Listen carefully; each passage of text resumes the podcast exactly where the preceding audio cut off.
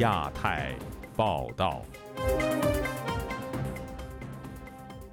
各位听友好，今天是北京时间二零二二年十二月二十号星期二，我是佳远。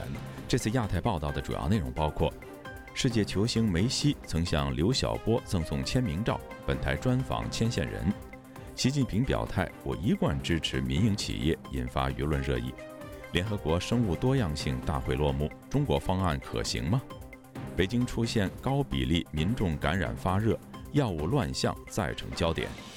抖音在台湾设立分支遭调查，数位鸦片或成为统战利器。接下来就请听这次节目的详细内容。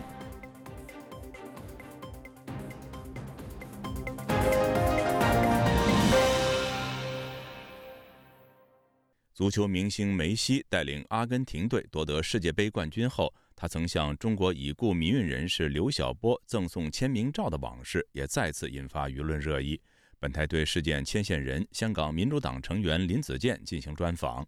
林子健曾因此遭到中国当局的绑架，并被迫害入狱。以下是记者夏小华发自台北的报道。梅西以队长身份率领的阿根廷队击败了法国，勇夺2022卡达世界杯总冠军。香港评论员钟祖康在脸书写下“冒死赠签名像与刘晓波的美斯”，港人称梅西勇夺世界杯冠军。旅美作家于杰脸书也提到了梅西曾经赠刘晓波签名照。于杰说：“梅西此举不简单，因为这会触怒中共，让他在中国损失数千万的广告收入。”对比之下，美国 NBA 的那些舔共中共的球星何其卑贱。于杰提到，当事人香港民主人士林子健因为此事受到绑架酷刑，还被诽谤，打官司倾家荡产，命运悲惨。林子健是民主党创党成员之一，他在于杰等人的脸书留言提起了当年为刘晓波索取梅西签名照，招致人格毁灭战。林子健十九号接受自由亚洲电台采访，对梅西带领的阿根廷球队抱回世足赛金杯直呼：“他拿世界杯，一个好人，一个那一个球王，然后球技好，人命也好，也是一个很好的人。我觉得梅西至少他有勇气去签名给刘晓波，他是配得的。阿根廷的球王，他是属于全世界的球王。”中国意见人士刘晓波推动零八宪章遭到判刑，在狱中获颁诺贝尔和平奖。林子健回忆，二零一七年刘晓波狱中离癌的消息传出，香港民主党前主席也是支联会主席何俊仁向他提及，刘晓波很喜欢梅西。他也是梅西球迷，有没有梅西的签名球衣？林子健随即拿出了私人珍藏的梅西签名球衣，交给何俊仁转赠刘晓波。后来林子健想起，倒不如直接向梅西索取签名照给刘晓波。于是他发电邮到巴塞，向梅西索取签名照，并介绍刘晓波是他的球迷，是人权运动者。信中林子健提到，小波先生一直都很喜欢他，很喜欢他。他现在在差不多。离开人世之前，很希望得到美斯的签名，给他一点安慰，给他一点鼓励。感谢巴塞隆的那个那边的球队，能很快很快就找到美斯了。然后美斯都二话不说的在马上的签名，寄了一一张呢签名的照片给我。然后转交给刘晓波先生。遗憾的是，梅西签名照寄达香港的时候，刘晓波已经病逝。林子健写了感谢信，回函巴萨球队和梅西，并将私藏的球衣和梅西给刘晓波的亲笔签名照，透过何俊仁和支联会，希望转交给刘晓波的遗孀刘霞。林子健在二零一七年七月二十五日在脸书公布此事的时候表示，巴塞队和梅西无惧中共专政封杀的可能性，依然本着人文的精神送上关怀，这无疑是一种人性的典范。此事登上香港的传媒后，林子健透露自己遭到中共国安方面的迫害，其中一人名为许可的国安人员恐吓他，若想去美国念书，就不要搞那么多事，不要将梅西的签名交给刘霞，否则后果自负。林子健表示，几天之后，他在旺角。购买球衣的时候，遭到数名操着普通话的男子夹上了客货车，说有些事要跟他聊聊。他被弄晕，醒来后眼睛被蒙，身体被以大字形架在木板床，衣服鞋子都被脱光，只穿一条内裤。林子健说：“他们就开始骂我，你做过事情你自己知道啊，用那个木条去打我的胸口啊、啊腿啊、身上啊，然后最后他们也用那钉书机。”在我的腿上打钉，钉在我的大腿上，一个一个的十字架。他就是教训我，要我做一个爱国爱教的基督徒，就是叫我不要再管那些事情，让我拿回那个签名回来。林子健提到，他在记者会、警察局和法庭都质疑中共国安人员许可等人涉入此事，并提供验伤单以及许可手机号等证据。可是不久，中共官媒央视等传媒出现了一个蒙面人在油麻地佯装，身形衣服与他相像，捏造他称被绑架是自编自导。自演，最终他被以明知地向警务人员虚报有人犯罪，也就是俗称的报假案罪，被判刑五个月。林子健形容：我想跟大家说的是，我不单是没有作假，我很像的感觉就是给人家强奸以后，还要被控告卖淫一样。的感受是很难受的，非常痛苦。他花了两年打官司，散尽家财，因为酷刑和冤案造成了极大的心理创伤，并且在留有案底之下，二零二零年出狱至今几乎找不到工作，形同被人格谋杀，诚信破产。林子健当时本来取得美国耶鲁大学博士研究计划奖学金，准备到美国念书，因为遭警控告报假案一事，护照被法庭搜走，不准出境，留学梦碎。他提到，连民主派也有很多人遗弃他。林子健受访时哽咽地说：“每次拿世界杯，我也也是他的球迷，所以我我我都非常感动，也很想告诉我，我这个事情应该是时候停止哀伤，啊。”停止在反复在想那个事情，虽虽然路不好走，可是我要重新去踏上我人生新的路。我相信，啊，如果刘晓波先生在天之灵，应该。知道每次拿世界杯也会很开心的。林子健提到，二零一九年美国 FBI 发布通缉名单，也出现许可这个名字，并在香港反送中运动之后，外界更看清中共在香港的影响力。此时此刻，当全世界为梅西、为阿根廷喝彩的时候，他也期待自己的冤案早日获得平反，希望世人相信他清白无罪。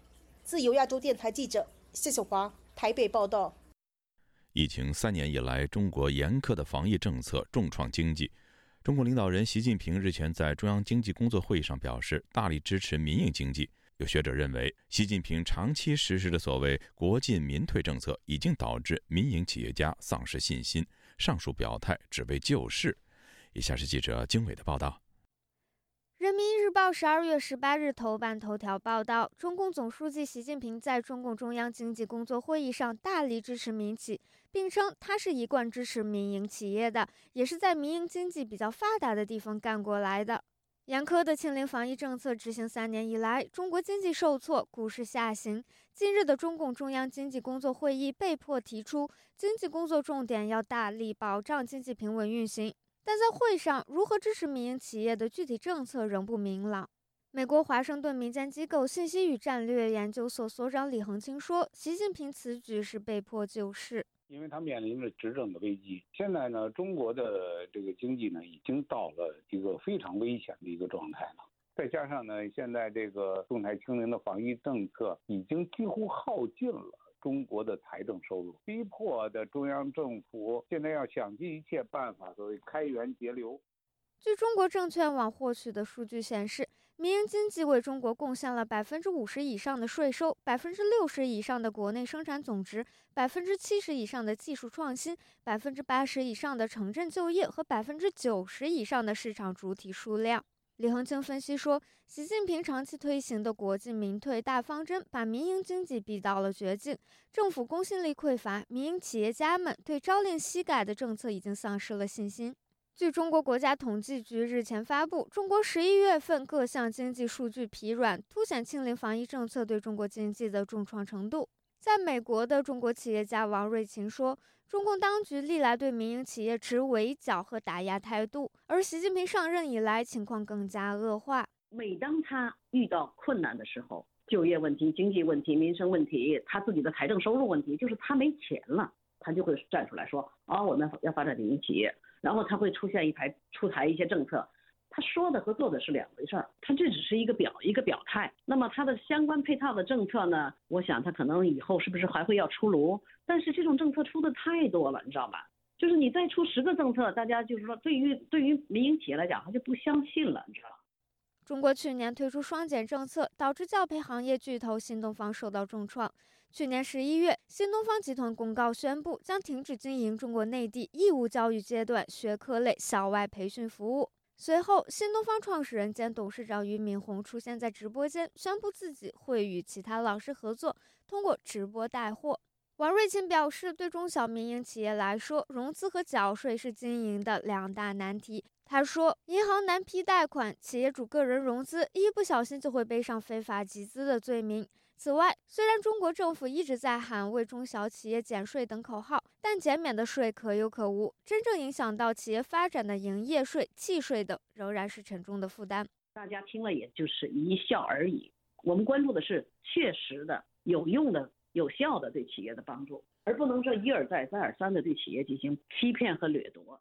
王瑞琴表示，民营企业家们在经营过程中与政府部门打交道，官员吃卡拿药是普遍现象，大家对此都深恶痛绝。因此，民营企业在发展壮大后，会更追求民主意识和独立经营，这也是中国政府对民营企业忌惮的原因之一。今年九月。中国全国工商联发布《二零二二年民营企业五百强报告》，报告指出，虽然民营企业五百强的营业收入总额略有上升，但资产总额和税后净利润大幅下降。李恒清说：“中国之所以会走到今天这样的，民营企业之所以最后被他任意裁割。”实际上，正是因为中国没有法治。但是，一旦民营企业真的上了当了的话，那你看吧，等他们最后又变成了一个待宰的肥羊的时候，等他们长得这个膘强马壮的时候，肯定是要送到屠宰场去杀的。王瑞琴呼吁中国政府出台真正有利民企的优惠政策，比如对坚持在疫情期间运营的民企实施减税减息，放宽失信人员名单上榜标准，以便使中小企业能从疫情重创中得以恢复。自由亚洲电台记者金伟华盛顿报道：由中国担任轮值主席国的联合国生物多样性公约第十五次缔约方大会，十二月十九号达成一项相关保护生物多样性的全球协议。这项协议都有哪些主要内容呢？中国又能为保护国内的生物多样性做些什么呢？以下是本台记者陈品杰的报道。我没有看到反对，通过。担任这次主席的中国环境部长黄润秋敲下木锤，宣布昆明蒙特利尔全球生物多样性框架正式通过。会议现场掌声如雷。在经过四年的艰难谈判、十多天的会议讨论之后，一百九十多个国家在加拿大蒙特利尔举办的大会上终于达成共识。这份框架为未来十年的行动制定规范，在二零三零年之前要保护全球百分之三十的陆地和水域，并每年为开发中国家提供三百亿美元的援助来拯救生态系统。这份框架的草案内容是中国在本周日南瓜各国意见之后发布的折中版本。经过漫长的谈判讨论，终于通过。中国绿色发展基金会的副秘书长胡律师亲自出席了本次大会。他向本台表示，针对中国的生态保育和生物多样性维护，有部分的协议内容容易实施，但是部分内容相对来说更具挑战性。胡律师怎么分析。保护土地方面，对于中国来说相对容易，因为大多数人口都集中在部分地区，所以中国很容易说他们要停止开发百分之几的土地，因为他们不会去这样做。关于供应链的问题，我认为这是中国应该关注的。他们一直在进口越来越多的商品，尤其是肉类、棕榈油和大豆，这些商品将在海外留下巨大的碳足迹。我不确定中国会为减少碳足迹付出多少努力。还没听说中国考虑过这种事。长期关注中国环境保育的他认为，中国土地辽阔，物种多样性高。虽然有国家重点保护野生动物名录来管理濒临绝种的物种，但是却忽略了其他没有在名单上的动植物，让它们的生存受到威胁。像中国南方的森林非常多样化，但重点保护物种的数量并不多，因此使它们落于保护之外。中国需要对物种丰富度有一个更平衡的做法，而不是仅仅将保护珍稀物种作为基础。像一些金丝猴几乎没有受到保护，它们许多栖息地正面临着相对快速的森林砍伐。国际野生动物慈善机构生儿自由基金会的政策主管琼斯是出席本届会议的非政府组织代表之一。他向本台肯定了中国作为本届大会主席的努力。很明显，不同国家在保护野生动物和生物多样性方面有着断然不同的观点，所以协议难免需要妥协。本届大会能达成协议，我认为这是中国作为会议主席的领导以及来自全球压力的结合。中国担任这次会议主席的目的是试图帮助各国开辟一条道路，并尝试提出一份他们认为能够被各方接受的草案。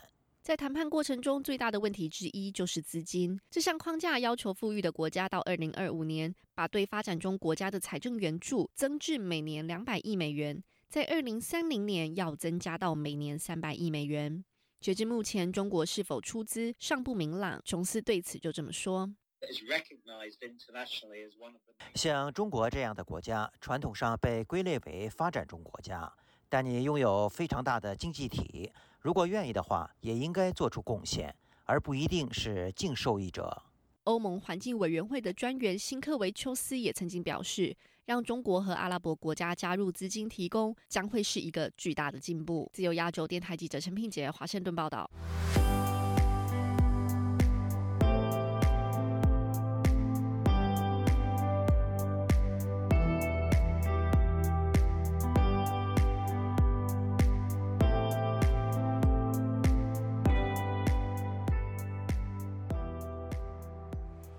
北京全面放开一切防控。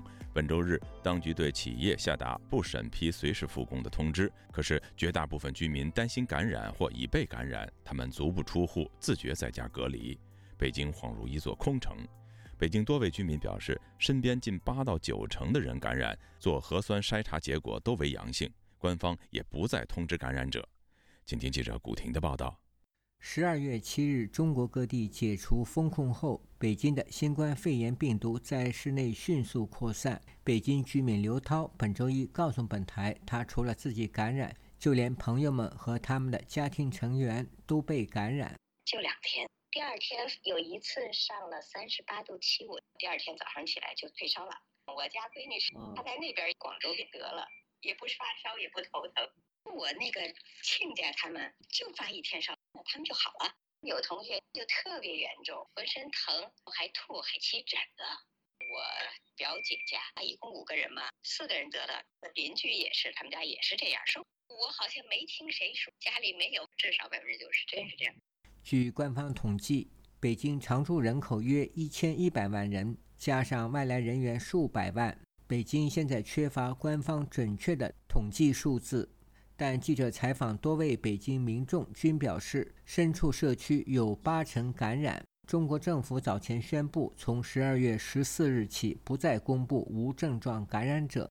北京房山居民唐女士告诉本台，她所在的一个单元内住着十四户单身人士，包括她在内，共十二人核酸阳性。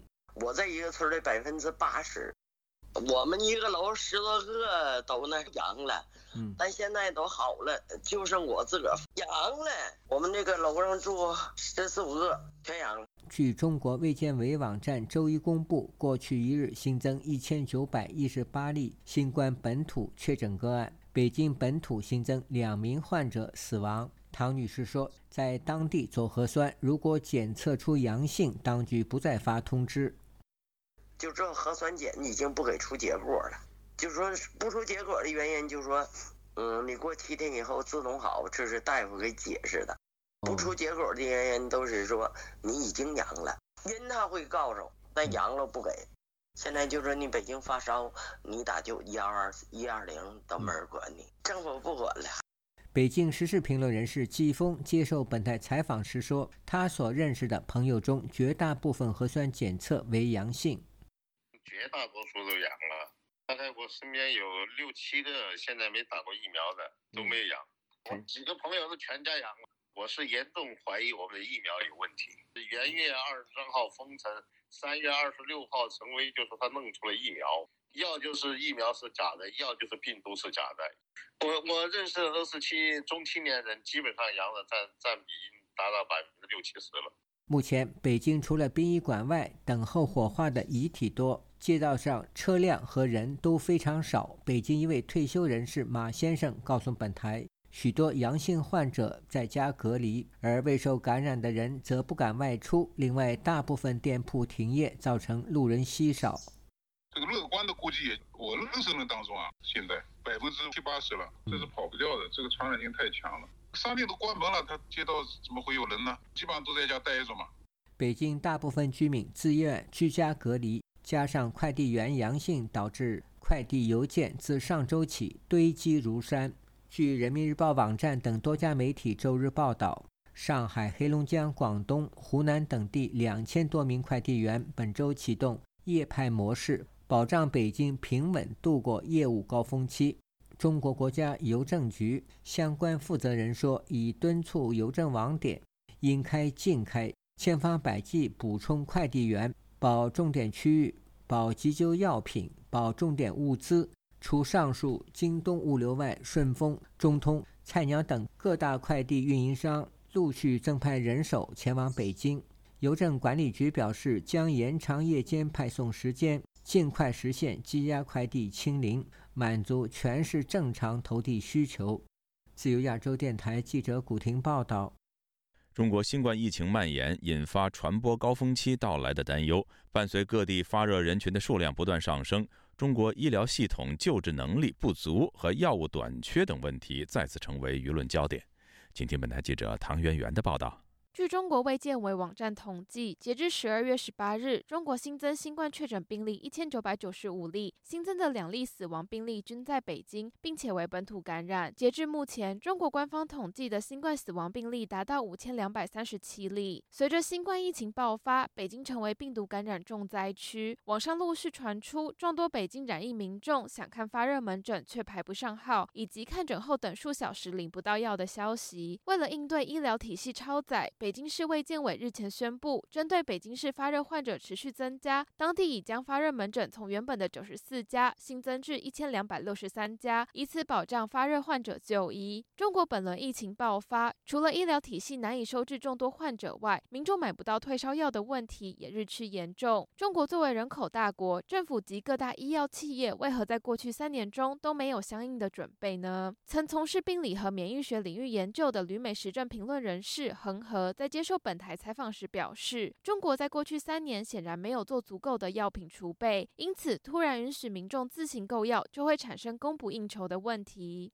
过去三年，它实际上是禁止商店里面卖这个感冒药、发热药，所以过去三年这个整个生产就是呃这一类药物的生产的话，它除了保持正常的出口的话，它在国内的消费市场是没有的，没有的它就必须减能嘛。生产能力必须要下降嘛？那这次这个解封呢，是一个突然事件，就是在解封的前一天，不仅是制造业，不仅仅是这个官僚系统、医疗行业，全都没有准备好，所以全国即使是所有的。药品生产厂全都开足马力生产的话，也不可能在这几天之内就能够弥补全国的库存。恒河认为，因为供应链恢复缓慢，中国可能会需要数月时间才有能力应对药品供应问题。其实工厂啊，要是呃这个政策改变的第一天，它也不可能开工，因为它还有供应链，它还要去采购那些物质，所以在如果能够在一个月之内。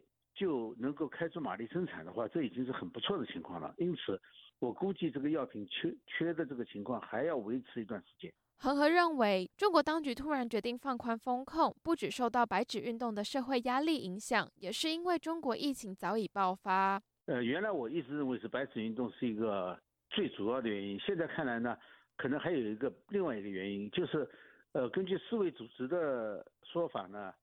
其实，在这个解封之前，疫情已经爆发了，是因为清零政策是习近平的政策，呃，而这个如果说。这个疫情爆发了，你清零政策还在继续贯彻的话，那么就证明清零政策失败了。呵呵表示，中国领导人习近平因此才会借由白纸运动，为已经爆发的疫情找到放宽风控的借口。时政评论人士王健则认为，中国面临药物缺乏的原因有三：首先，因为政府无预警的放宽风控，使政府内部来不及做预案，提高药品产量；政府没有通知药厂。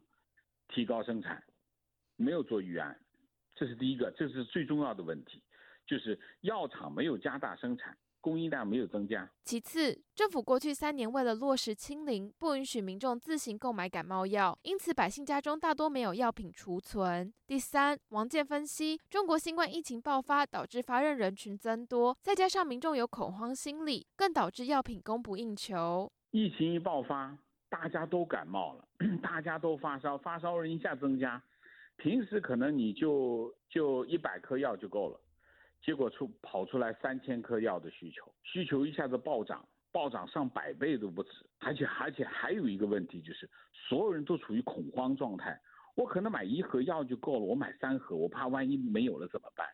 所以需求一下子就爆发，大爆发。面对中国药物短缺，在海外的中国民众开始向国内寄药，外国政府也对中国疫情爆发表达关注。美国白宫国家安全委员会发言人约翰·科比上周在记者会上指出，如果北京请求援助，美国愿意帮助中国度过此次新冠疫情的爆发浪潮。不过，中国官方至今未对此做出正面回应。上周四，中国外交部发言人汪文斌表示。中国有体制优势，一定能顺利度过疫情高峰期。自由亚洲电台记者唐媛媛，华盛顿报道。中国长三角地区等多地政府近日宣布，不再查验核酸阴性证明。其中，安徽省政府要求党员干部带头不再查核酸阴性证明，医疗机构也不再查核酸阴性证明。上海的一位居民表示，他一周前前往苏州扫墓，所到之处一路畅通。请听记者古婷的报道。中国大部分地区近期放弃查验居民的核酸证明。上海居民郑先生本周一告诉本台，他从上海驱车前往苏州扫墓，一路畅通无阻，没有核酸检测站。到苏州墓园后，仍然无人查验。他说：“我现在在苏州扫墓，整个墓区就我跟我哥两个人，现在都不敢出门了。而且以前是政府封，现在是自己把它一路上过来。”高速公路上也很空，到了牧区，好了，他门也没开，问他开吧，他说开的。原来是封控，他们想了要出去，现在你不封了，自己也不出去。据澎湃新闻周日报道，长三角地区近期已有多地宣布，各级党政机关作为表率，带头不再查验核酸阴性证明。浙江方面表示，除养老院、福利院、托育托儿机构、中小学等场所。为方便群众办事，全省各党政机关、企事业单位带头不再查验核酸阴性证明，同时保持现有便民核酸采样点布局不变、规模不变、效率不变，方便确有需要的群众进行核酸检测。安徽、湖南等地已推出了类似政策。上周，合肥市举行疫情防控工作视频会，其中要求实行两个不查验。一是全市各级党政机关、企事业单位带头不查验核酸阴性证明；二是市内所有医疗机构不再查验核酸阴性证明。据芜湖市人民政府发布的微信公众号消息，上周六起，全市各级党政机关、企事业单位作为表率，带头不再查验核酸阴性证明。同一天，马鞍山发布微信公众号也发出了上述消息。湖南省长沙市卫生健康委员会有关负责人上周六倡导市民朋友非必要不做核酸，尽量降低交叉感染风险。确实需要做的，请合理安排时间，做好个人防护，就近采样检测。湖南时事评论人士李先生对本台说：“中国疫情防控措施实施三年，民众每周接受多次核酸检测。”甚至连水果、外来货物都要核酸筛查，现在又在鼓励民众不做核酸，可谓瞎折腾。他说：“瞎折腾，以前要坚持动态清零，现在呢又是不测了，那他们是不是前后都是矛盾的？很明显，在对付这场病毒的这个过程中，根本不是医学说了算，也不是科学说了算，而是权力说了算，治乱阵脚。”从深层次的来角度来说，啊，从本质来说，嗯，他们是有意为之的。李先生不认为官方真的想放松疫情管控，而是通过病毒快速蔓延，让民众觉得还是此前的风控政策好。他说：“他为他下一步的这种再继续的这种风控啊，是找死。他随着未来社会啊经济的滑坡啊，社会会持续动荡，他怕老百姓上街。另外，北京市政府新闻办公室周日通报，周一起，北京市全力推动企业复工复产，实现应开尽开。再次强调，企业愿付尽付，无需审批，要求各个部门不得设置复工复产前置审批条件，不得对复工复产提出限制性要求，为企业复工复产创造有利条件。自由亚洲电台记者古婷报道。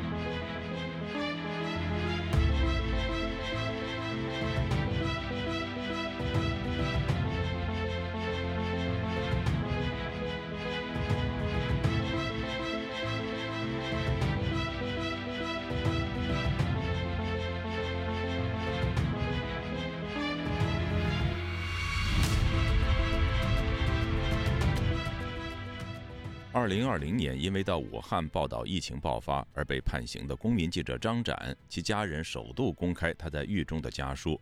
书中充满了对父母的思念，但他没有提及自己的身体状况以及是否仍然在绝食。曾经帮助张展的律师表示，家人担心张展的健康问题，曾为他申请保外就医，但暂未收到回复。详情，请听记者陈子飞的报道。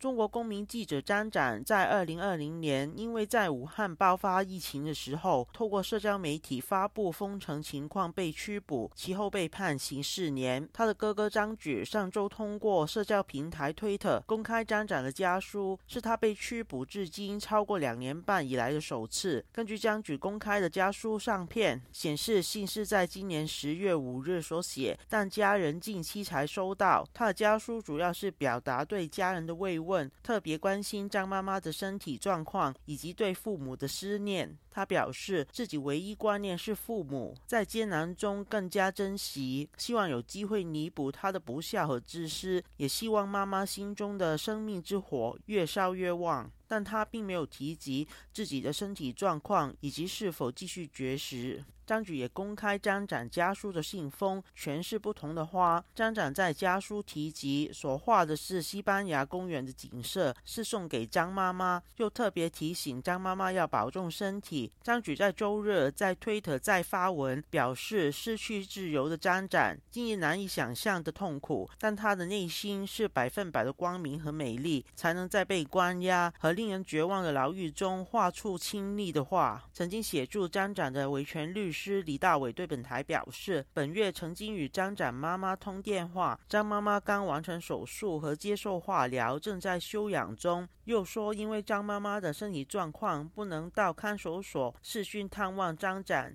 在今年八月手术后，只能通过电话与张展联络。李大伟引说，张妈妈表示，张展的心情有所好转。张展跟他妈妈通电话，一个月通一次电话，呃，几乎张妈妈呢没办法插上嘴，也没办法问张展的情况。张展呢经常给家里写信，写信内容呢也不说他在狱中的生活情况，只是问候张妈妈。所以他对张展在狱中近期的情况知道的不是太太清楚。再一个就是每回张展呢给他写信的时候，就在信皮上吧啊，信封上画画许多画，有山水啊，有有花草，还有些小动物。从张展写信的内容来看呢。张妈妈说吧，啊，张展他内心的心情嘛好了很多。有一个信皮上呢，是都画满了企鹅。张展就给他妈妈说：“这企鹅是代表对我对你的思念，每一只企鹅都代表一次我对你的思念。”李大伟表示，张展妈妈关注张展的身体状况。身高一米七八的张展，虽然体重有所回升，但只有四十一公斤，远低于正常水平。李大伟表示，张展还有一年半的时间才刑满。张妈妈早前曾经为他申请保外就医，但相信成功的机会率很低。那张妈妈在希望他提前出狱。当然希望是希望。张展妈妈以前就申请过保外就医，那半年以前就申请，但是没有结果，没有答复。你如果说是不低头吧，啊，不认罪或者不认错吧，绝对不会放你天出来的。但这个思想转变不了，那你就回不了家。张展比我还倔强，张展不可能转变这个思想。只要张展不转变个思想，他是绝对回不了家的。从我的理解吧，啊，呃，家里人呢也也就基本上算是放弃了不可为之的事儿了。现在就是只是期盼张展能够在里边正常进进食、正常生活，出来有个好身体。张展关注组发起人王建红表示。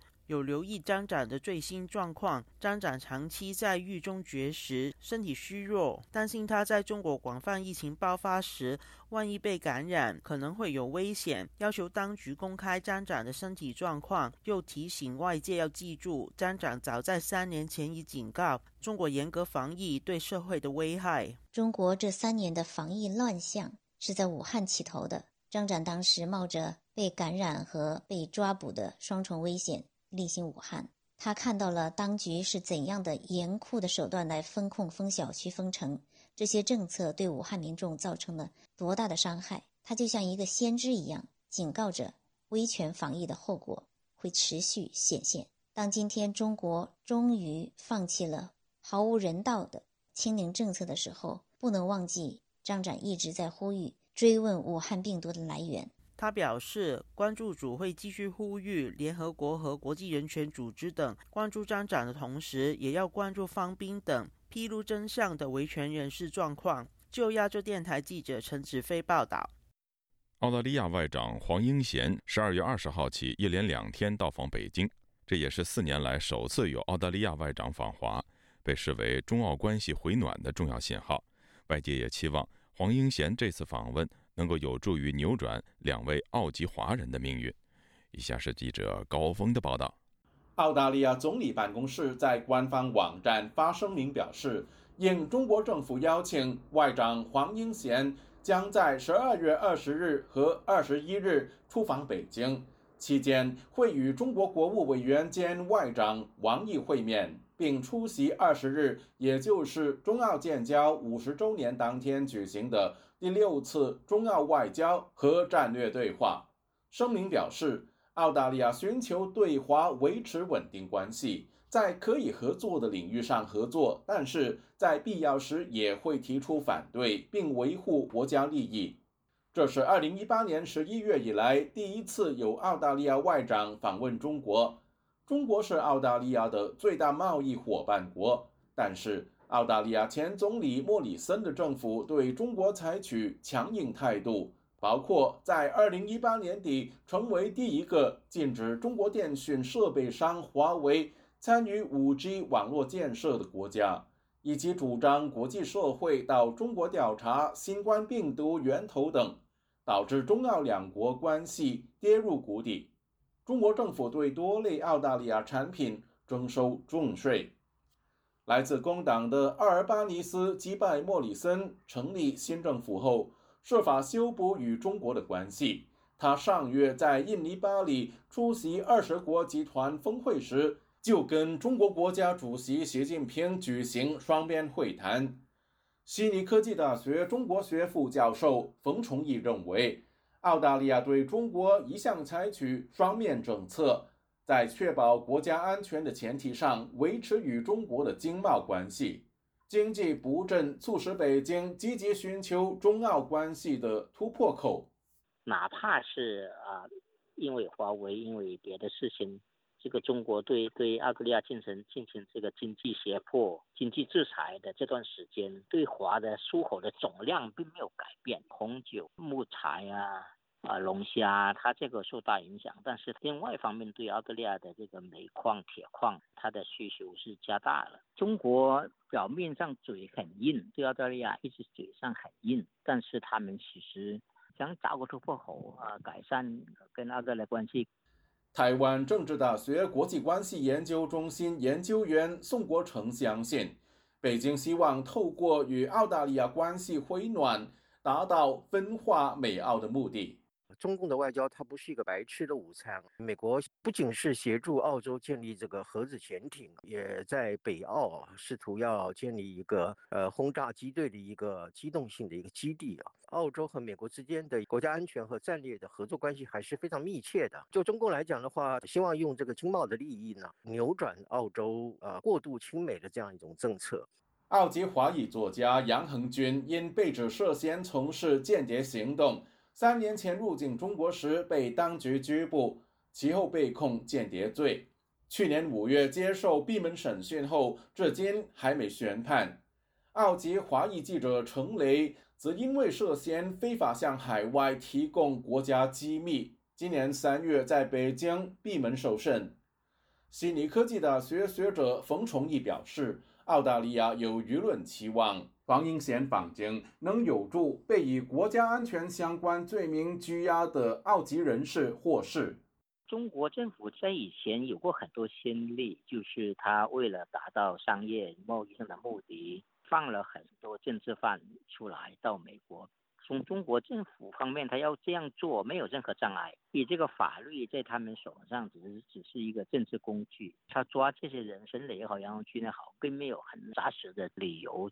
从法律上讲，是纯粹的栽赃。他如果想这样做，他就没有障碍，没有任何法律上的依据继续关这两个人。所以，澳大利亚政府如果是处理的好，他是可以去用这个机会争取把这两个人释放出来。中国外交部则表示，希望透过黄英贤到访，进一步落实两国领导人在印尼巴里会晤时达成的共识。自由亚洲电台记者高峰香港报道。香港黎智英案近日成为国际舆论焦点，连带有关港区国安法实施造成香港法治备受冲击的问题也再度引起国际关注。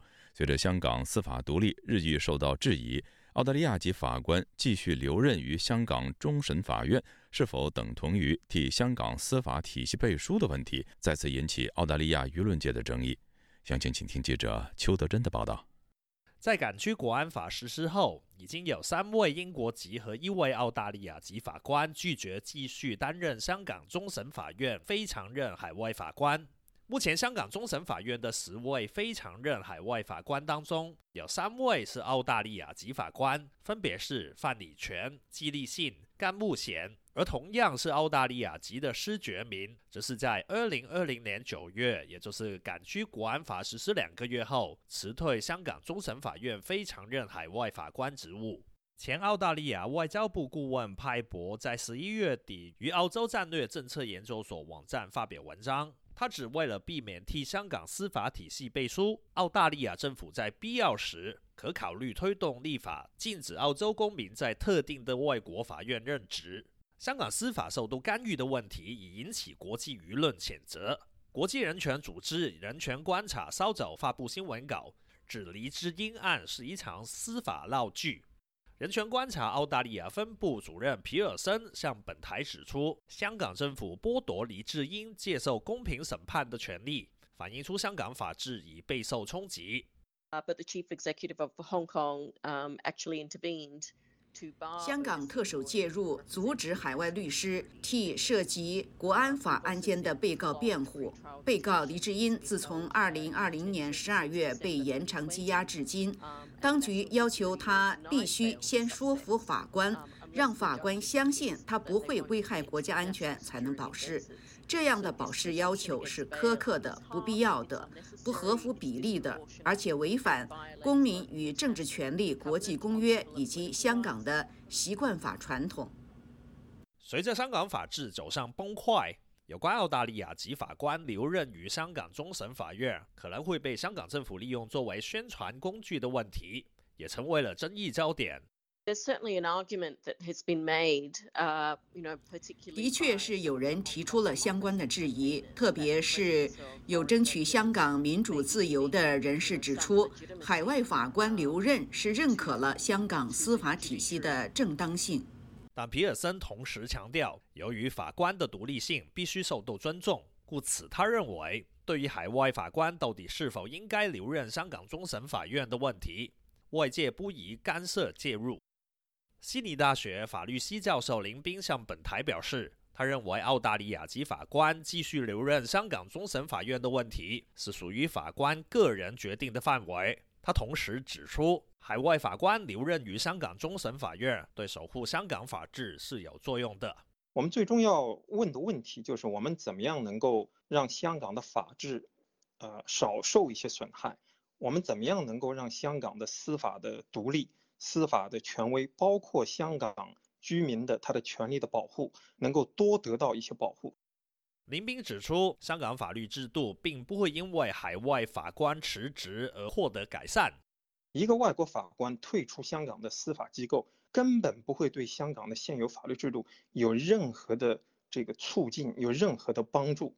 相反的，每一个法官退出，就等于让香港的司法制度和香港法律的这个机构离开这个普通法的传统就更远了一点。林斌相信，要维护香港的普通法传统，香港需要更多外国法官留在香港的司法机构。自由亚洲电台记者邱德珍悉尼报道。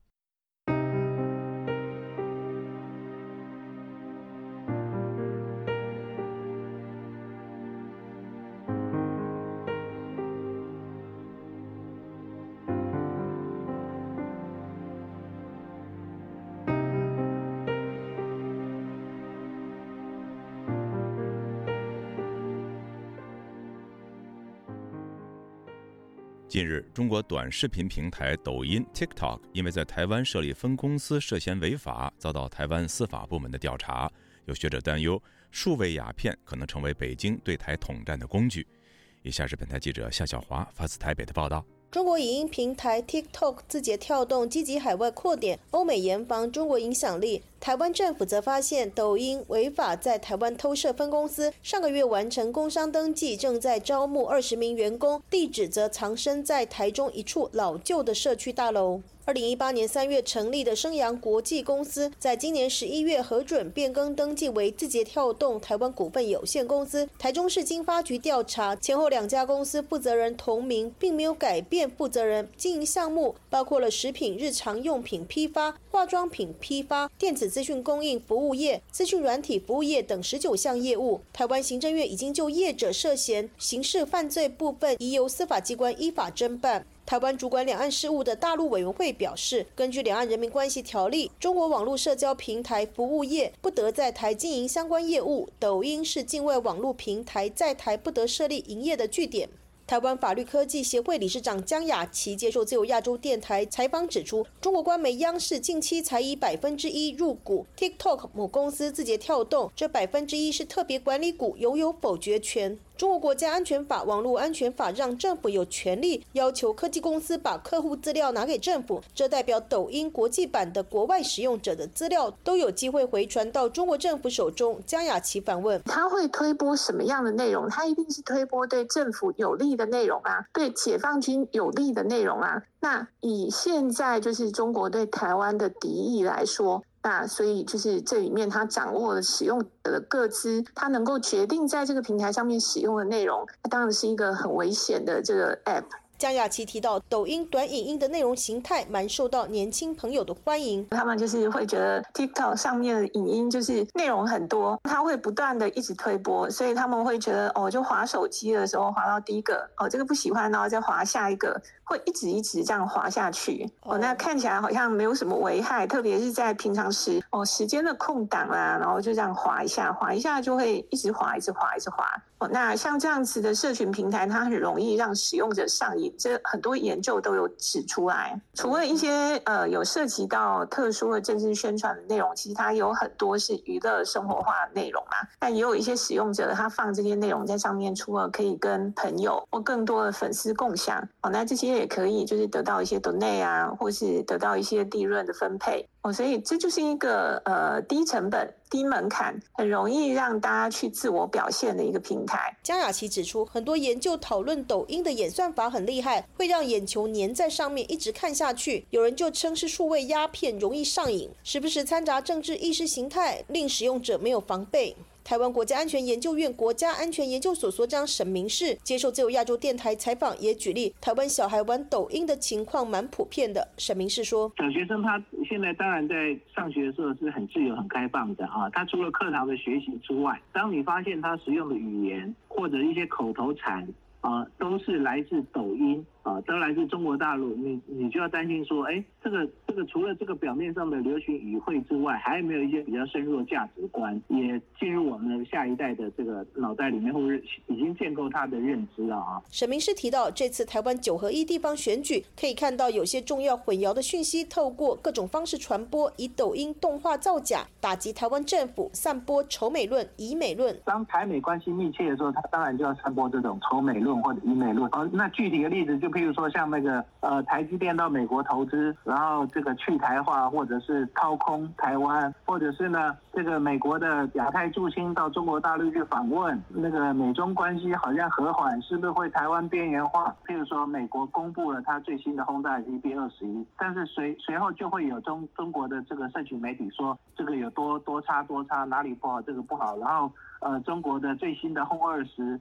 呃，性能有多好多好之类的啊，那不外乎就是合乎这个宣传的一些原则了啊，就是宣传有多好啊，别人多不好。或者是呢抹黑，或者是重伤别人，或者是假借一些事实来编造一些谣言，呃，来混淆对方的阵营等等。沈明是认为，如果抖音在台湾成立分公司，在台有组织，跟台湾相关影音团体企业会有什么合作，很难说。跟欧美不同的是，抖音使用的中文和台湾使用相同语言，对台湾社会潜移默化影响认知价值观的情况更深。台湾怎么禁止？政府还在考量法律适用性的问题，这涉及模糊地带。若设专法将引起议论，政府除了被动消息澄清，要怎么主动防范、杜绝此类 APP 更为重要。江雅琪认为，台湾是民主、人权、法治国家，要全面禁止民众透过网络观看抖音平台，恐怕有很大的困难。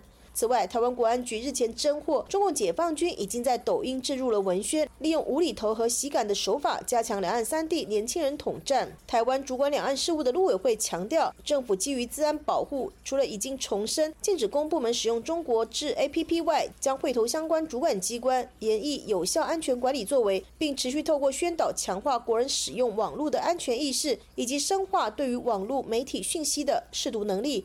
自由亚洲电台记者夏小华台北报道：正在运营的由中国承建的印尼雅万铁路，本月十八号发生脱轨事故，造成两死五重伤，伤者中有两人疑似为中国人。这次事故更加重了当地人对日本高铁技术重归印尼的期待。以下是记者乔欣欣的报道。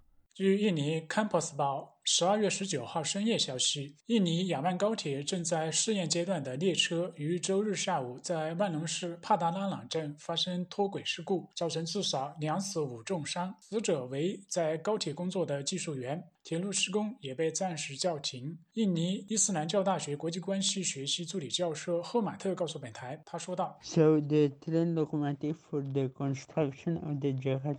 雅万高铁的火车头在穿越未完工的轨道时，因高速行驶没能及时刹车，造成脱轨事故。根据现场信息，该列车正从帕达拉朗镇开往雅加达，受害者被紧急送往万隆医院。”从警方早前公布的信息看，两名伤者疑似中国人。印尼国家警察署公共关系处处长德迪于十二月十九号对外宣称，他说道：“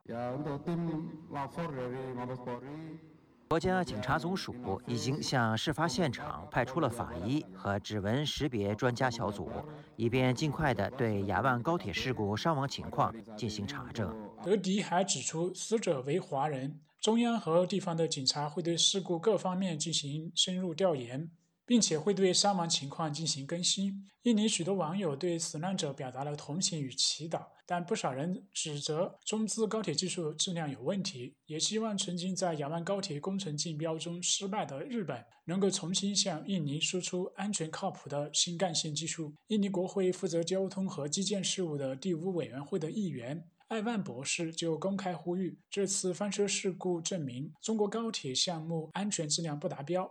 他已经要求中印尼高铁合资公司停工。事实上，上个月习近平到访印尼并参与雅万高铁试运行时，就临时放弃了和印尼总统佐科一起亲自上车试乘计划。最终改为了远程观看试车过程。根据当时的预测，该高铁将于明年六月份正式开通。以上是自由亚洲电台记者乔欣信的报道。听众朋友，接下来我们再关注几条其他方面的消息。中国当局设立的海外警察局越来越引发各国的担忧。据路透社报道，意大利内政部长星期一表示，意大利将停止让中国警察和官员在其领土上进行巡逻。总部设在西班牙的人权组织保护卫士表示，中国已经在海外设立了一百零二个所谓警察服务站，其中十一个在意大利。该机构说，意大利的所谓服务站是根据二零一五年的一项双边协议。该协议允许中国警察与意大利警察在罗马、米兰、那不勒斯等其他华人较多的城市进行联合巡逻，而北京正在利用这些所谓服务站向一些中国侨民施压，要求他们返回中国接受刑事指控。这样的行为是非法的，很可能是针对持不同证件者。美国智库哈德逊研究所中国中心主任于茂春日前发文指出。习近平的清零封城政策证明了共产主义制度的狂妄、无能、愚蠢和残酷。全国抗议之下，中共虽然放弃了罪恶的清零封城，但绝对不是改弦更张，而是因为习近平无路可走，不妥协就灭亡。台媒《自由时报》在十二月十八号的星期专论中发表了余茂春的文章《动态清零的政治逻辑和政权危机的思想根源》。西藏精神领袖达赖喇嘛十二月十四号在印度北部达伦萨拉接见了来自新德里的一个台湾商团。当商团邀请他访问台湾时，达赖喇嘛表示希望疫情过后能够再次访问台湾，同时表示台湾的民主和自由将会正面影响中国大陆。据台湾的台北时报报道，达赖喇嘛在接见台湾商团时说。